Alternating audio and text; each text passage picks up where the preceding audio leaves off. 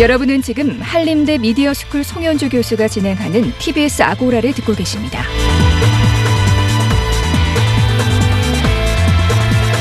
이슈의 논점과 사실관계를 짚어보는 두 번째 광장 시간입니다. 근로기준법을 준수하라. 우리는 기계가 아니다. 일요일은 쉬게 하라. 노동자들을 혹사하지 말라. 내 죽음을 헛되이 하지 말라. 50년 전 서울 청계천에서 자신의 몸에 불을 붙인 22살 청년 전태일의 마지막 외침이었습니다. 50년이 흐른 지금 우리의 노동 현실은 어떠한가요?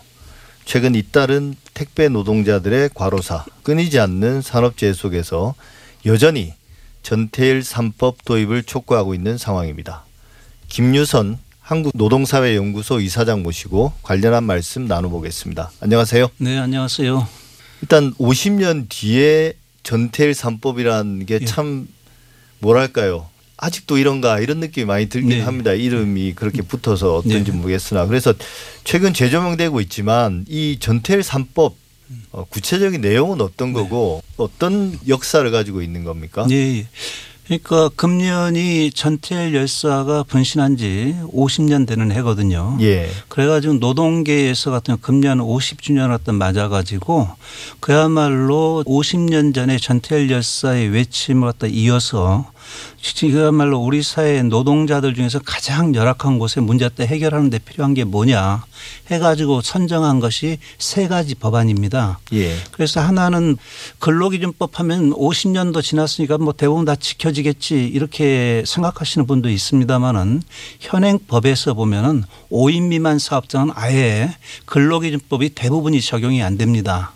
예. 그래가지고 5인 미만 사업장 하면 규모가 한 380만 명 그래가지고 전체 노동자의 한 다섯 명중한 명이 5인 미만 사업장에서 일하거든요. 예. 이건 어떻게 보면 이렇게 많은 것 중에 한 가지 이유는 이 부분 같은 법 적용을 갖다가 이 제외를 시켜 놓으니까 자꾸 이쪽으로 쪼개기 해가지고 5인 미만 사업장이 양산되는 측면도 있어요. 예. 그래서 첫 번째로는 5인 미만 사업장에도 근로기준법 갖다 다 적용해야 되라 하는 것이 한 가지고요. 예. 그러니까 근로기준법을 지키고 말고의 문제가 아니라 네. 아예 적용이 되지 않는 예, 노동자가 예. 그렇게 많다는 말씀이시죠. 예, 그래서 그렇습니다. 그분들을 이제 포함한다는 거죠. 예, 예. 예. 그러니까 법에서 아예 제외를 갖다 시켜놓고 있어요. 예. 예, 그 다음에 두 번째로는 요즘 보면 이제 택 배나 배달 라이더나 이런 경우가 또 우리가 흔히 많이 보지 않습니까? 예. 그런데 근로기준법이 옛날에는 이런 경우를 별로 상정을 하지 않고 이분들은 당연히 노동자라고 생각을 해가지고 그분들 같은 근로기준법의 적용이라든가 이런 걸 다 상정을 했다 했는데 예. 지금은 이분들의 계약 형태나 이런 게 조금씩 바뀌고 하니까 예. 이 사람이 노동자가 아니고 자영업자다 막 이렇게 분류를 하고 그래요. 그렇죠. 그다음에 그런 문제를 또 없애기 위해서 근로기준법에서의 근로자 개념을 갖다 좀 더 보다 좀 정확하게 다듬 고 그다음에 요즘 파견이나 용역이나 또는 사내하청 같은 경우에는 사용자가 하나가 아니거든요. 예. 그러다 보니까 온천 같은 경우가 자꾸 이렇게 하청이라든가 이런 걸 둬가지고 사용자 책임을 면하고 하니까 사용자의 책임도 정의도 좀 다듬고 해가지고 그야말로 대부분의 사람이 근로기준법이나 또는 이제 노동상권에 적용을 받을 수 있게끔 하자 예. 하는 게 두 번째고요. 예. 그다음에 세 번째로는 우리가 직장 나가서 일할 때는 뭔가 가족 이 함께 지금보다 보다 좀더 낫게 살기 위해서 나가는 것 아닙니까? 예. 그런데 보면 우리 사회에서 산업재해가 너무나 빈발해요. 그러다 보니까 기업에서 이와 같은 산업재해 문제에 대해서 보다 명확한 경각심을 갖고 좀 대처할 필요가 있는 것 아니냐 해서 중대재해 기업처벌법을 제정해라 하는 예. 것세 가지가 삼법의 내용입니다. 예. 그 중대재해 기업처벌법 같은 경우는 최근에 제가 공익 광고를 보니까 네. 광고에 이제 내용이 어 갔다 올게. 네. 다녀올게. 예, 예. 근데 이제 못 오는 분들이 있는 거죠. 예, 예. 그게 이제 여기 최근에 이제 신문에서 네. 어 그런 어떤 명단들을 쭉 나열하기도 네. 했는데 네. 그런 어떤 산업재해 예, 예. 그걸 이제 감소시키기 위해서는 책임 있는 사람이 처벌을 받아야 된다는 거잖아요. 네, 예, 그동안 맞습니다. 그게 안 돼서 네. 유야무야 계속 반복된다는 말씀이신 거죠. 네. 예. 이제 그래서 이제 제일 이제 논쟁이 되는 부분이 사실은 중대재해기업처벌법인 것 같아요. 네. 앞, 앞에 두, 법- 두 법안 같은 경우는 그 개정 방향에 대해서 큰 이견은 없는 것 같은데 네.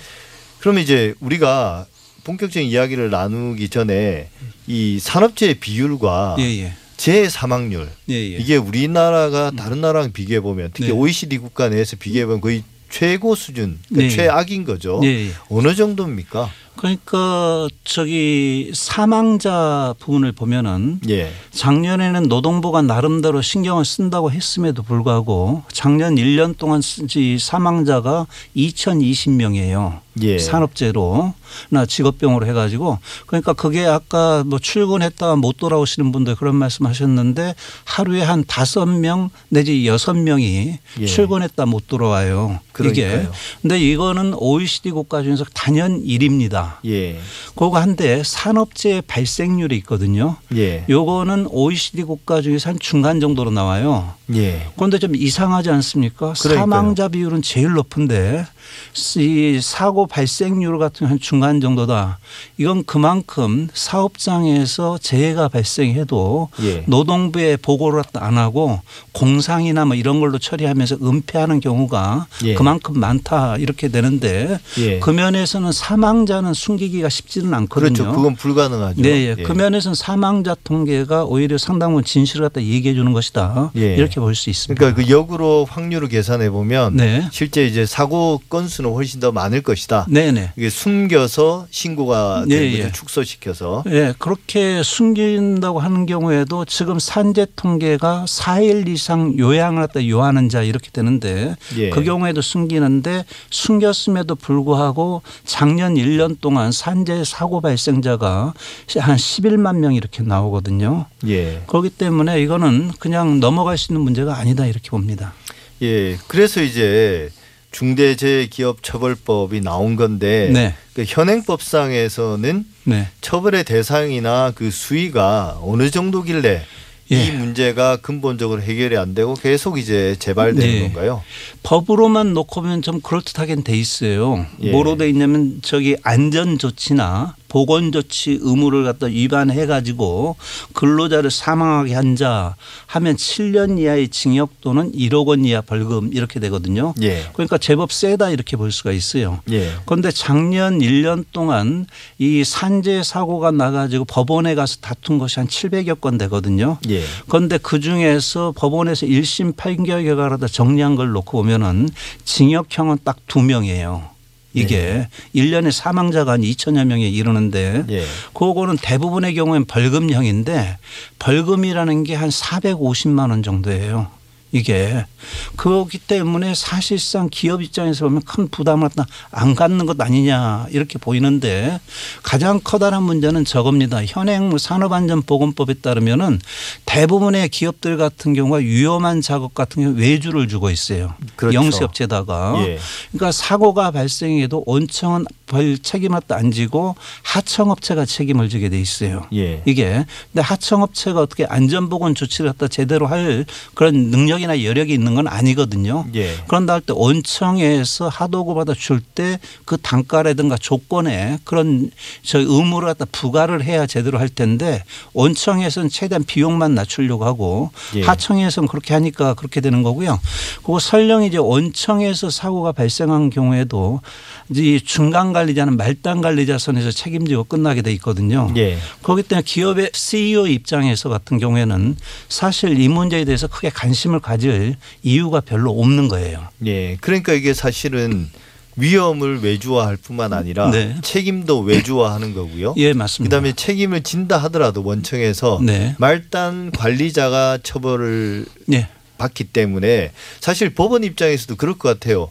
그 말단 관리자가 실제적인 책임도 없는데 네네. 그 사람에게 과도한 처벌을 주는 것도 좀 불합리하지 않습니까? 네, 실제 예. 책임져야 될 사람은 따로 있는데. 네. 예. 그러면 우리가 중대재해기업처벌법을 네. 제정하게 되면 예, 예. 어느 정도로 네. 처벌이 강화되는 건가요? 현행 규정보다 훨씬 더 어, 말씀하신 문제점들이 개선되는 방향이겠죠. 예, 예. 가장 커다란 문제는 원청의 예. 최고 경영 책임자에게 책임을 갖다 묻겠다 하는 게 핵심이고요. 예. 뭐 처벌 수위보다도 나 처벌 수위 같은 경우에 워낙 징역형이라든가 이런 것 자체를 갖다 거의 안 물으니까 2년 이상 내년 3년 이상 해가지고 하 한선을 뒀어요. 최저 형량을 예, 준 예. 거죠. 이거를 갖다가 보면은 뭐 무조건 그렇게 2년 살고 3년 사냐 이렇게 오해할 수가 있는데 그건 아니고 모든 의무를 갖다 다 이행했음에도 사고가 난 경우에 그 경우에는 물을 수는 없는 거죠. 예. 그런데 모든 의무를 갖다 이행하지 않고 그래가지고 사망 사건이 발생한 경우 그 경우에 이제 책임을 묻겠다 하는 내용입니다. 예. 그러니까 뭐 사실 우리가 모든 법에 대해서 반대하는 사람들은 그런 어떤 걸 과장해서 네. 마치 막 모든 사람들을 네. 별 무고한 사람을 과도하게 처벌하는 거 아니냐 이런 네. 주장들을 많이 하는데 실제로 법이 그렇게 허술하지는 않죠. 예, 예. 엄격하게 책임이 있는 사람에 대해서 합당한 책임을 묻는 거니까요. 예, 그리고 예. 지금까지도 보면 있는 법도 너무나 경미하게 처벌하고 해온 간행으로 놓고 보면은 예. 사실 중대재해 기업 처벌법이 만들어진다고 해도 과연 법원이 얼마나 지금보다 좀 더 경각심을 갖고 임할 것인가 하는 것은 그 다음 문제로 생각을 합니다. 예. 근데 그 속에 이제 징벌적인 손해배상 제도 네. 이제 최근에 여러 분야에서 이 징벌적 손해배상 제도를 도입한다고 해서 논란이 많이 되어 왔는데요. 네. 어떤 내용이 들어 있습니까? 징벌적 손해배상하고 결부해서는 지금 이 법 같은 경우에는 이제 정의당에서 내는 법안이 있고 그다음 민주당에서 내는 법안이 있고 한데요. 정의당 거 같은 경우 10배 이하, 그다음 민주당 같은 경우 5배 이하. 예. 일단 이렇게 저 법안은 제출이 돼 있습니다. 예. 예, 예, 알겠습니다. 그럼 이제 기업 입장에서 네. 반발이 좀 상당할 것 같긴 해요. 그래서 우리가 앞서 뭐 사고의 발생 책임이나 이런 것들에 관한 이야기를 하면서 그 반발이 좀 부당하다는 이야기를 간접적으로 하긴 했는데요. 네. 이제 과잉 처벌이란 말 여전히 네. 나오거든요. 네. 여기에 대해서 어떻게 생각하십니까? 그러니까 기업 입장에서는 지금까지는 사실 사고가 난다고 하더라도 나는 뭐 거의 신경 안 써도 돼. 했는데 CEO 입장에서는 뭔가 사고가 발생하면 그것마다 내가 다 책임을 져야 돼. 예. 이러니까 뭐 부담된다. 이렇게 생각을 할 수는 있다. 이렇게 예. 보이는데 근데 앞서 말씀드린 것처럼 안전조치나 보건조치 의무로 갖다 이행하면은 사실 CEO가 걱정할 염려는 별로 없는 거고요. 예. 그 의무를 갖다 위반해서 근로자를 사망에 이르게 한 경우 이거고 사실 사람이 죽어나가면 누군가 책임을 져야 되는 것 예. 아닙니까? 예, 그 면에서는 가행 처벌이다 얘기하는 것 자체가 안 맞다 이렇게 봅니다. 사실 CEO가 해야 될 일이 그거잖아요. 예, 사실은. 그렇습니다. 그 저희가 볼 때는 CEO가 자칫하면 내가 처 벌받는 것 아니야 이런 부담이 있으면은 산재 문제의 상당 부분은 개선될 것이다 이렇게 봅니다. 예. 근데 이제 이 법이 지금 음, 제안은 됐는데 네. 통과 가능성에 네, 예. 대해서는 이제 아직 좀 예. 불분명한 것 같아요. 그런데 네. 최근에 이제 민주당에서 몇몇 의원들이 한 70명 정도 되는 의원들이 강력하게 네. 어, 촉구를 했고요. 또 이제 당 대표도 음. 긍정의 의견을 보였고 원내 대표도 어, 당론까지는 아니지만 어, 법에 찬성한다 네. 이런 말을 했거든요. 통과 가능성에 대해서는 어느 정도 판단하십니까? 통과 가능성은 이제 통과가 돼 봐야 이제 됐나 보다 이렇게 판단할 텐데요. 예. 일단은 지금 국회 구조로 보면 정부하고 여당이 의지를 갖느냐 안 갖느냐의 모든 것은 달려 있는 것 아니냐. 예. 그렇게 봅니다. 예. 뭐 그건 좀 지켜볼 일인 것 같습니다. 네.